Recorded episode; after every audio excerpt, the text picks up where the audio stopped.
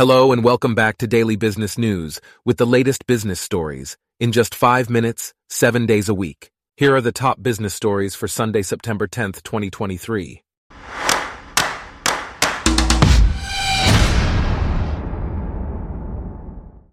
Today's episode is brought to you by Blogcast, your personalized audio feed, available on iPhone and Android. First off, Success Center in Vickery Meadow, Dallas is providing support for new residents in the community. The center offers assistance to students and parents, helping them understand the challenges of living in a diverse community. It also provides financial and emotional support to new residents and their families. This initiative aims to help new residents integrate into the community more smoothly and provide them with the resources they need to thrive. In other news, Denmark's $195 million plant based fund, created as part of a climate agreement, has received an overwhelming number of applicants. Over 100 industry, startup, and research center applicants have applied for funding to foster plant related protein production in the country. The newly created Plant Foundation has received 101 applications, with a total amount requested of $29.7 million. The board will review the applications and select the best ideas, focusing on demand promotion and increasing exports of plant-based foods. Meanwhile, First Quantum has reached a wage deal with its workers, averting a strike at its copper mine in Panama. The agreement comes as part of the company's efforts to negotiate a wage agreement with its employees.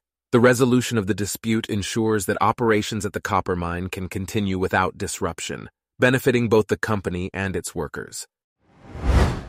Next, trade between Iran and the United Arab Emirates has increased significantly as the UAE eases restrictions on business activity with Iran. The UAE has rolled back limits on corporate registrations and visa issuance for Iranian companies. This move comes as the UAE seeks to strengthen economic ties with Iran despite tough U.S. sanctions.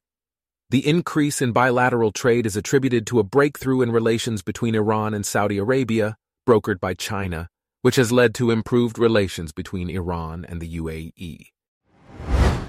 In other news, legal disputes in the shipping industry have reached the highest level in at least seven years, driven by declining profits and trade disruption caused by the Ukraine war.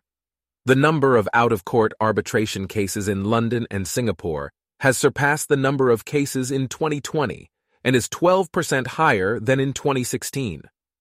Sanctions on trading certain goods with Russia and increased dangers to vessels in the Black Sea region have contributed to the rise in commercial disputes. This trend reflects the impact of recent global trade hits on shipping companies. Also, Bank of America has identified 14 small and mid-cap stocks that are transforming their businesses and creating long-term profits. These stocks have made changes that the market has not yet noticed, such as mergers, divestments, and the use of artificial intelligence.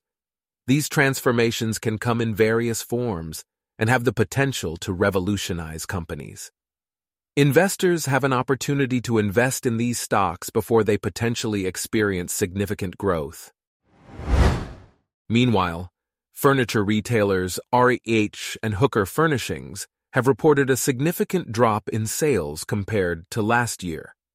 RH saw a 19% drop in second quarter revenue, while Hooker Furnishings reported a similar decline. This decline is part of a larger shift in spending since the pandemic, with the housing market playing a role in the slowdown of home improvement. Some retailers, however, remain hopeful that there will be an increase in furniture purchases in the near future. Next, oil and gas companies are under pressure to cut spending and increase returns to boost their share prices. As the market matures, companies are drilling fewer but longer wells to maximize efficiency. This shift has made oil and gas companies the best performers in the S&P 500 over the past 3 months. While this strategy has helped boost share prices, it has also contributed to lower oil prices at the pump. Lastly, Uganda has issued its first Islamic banking license, following the country's legislation to accommodate Sharia compliant finance activities. The license has been granted to Salam Bank Limited, a unit of Djibouti-based Saliamic African Bank. This development is expected to attract customers who have avoided traditional lenders on religious grounds and could contribute to the growth of Uganda's financial sector.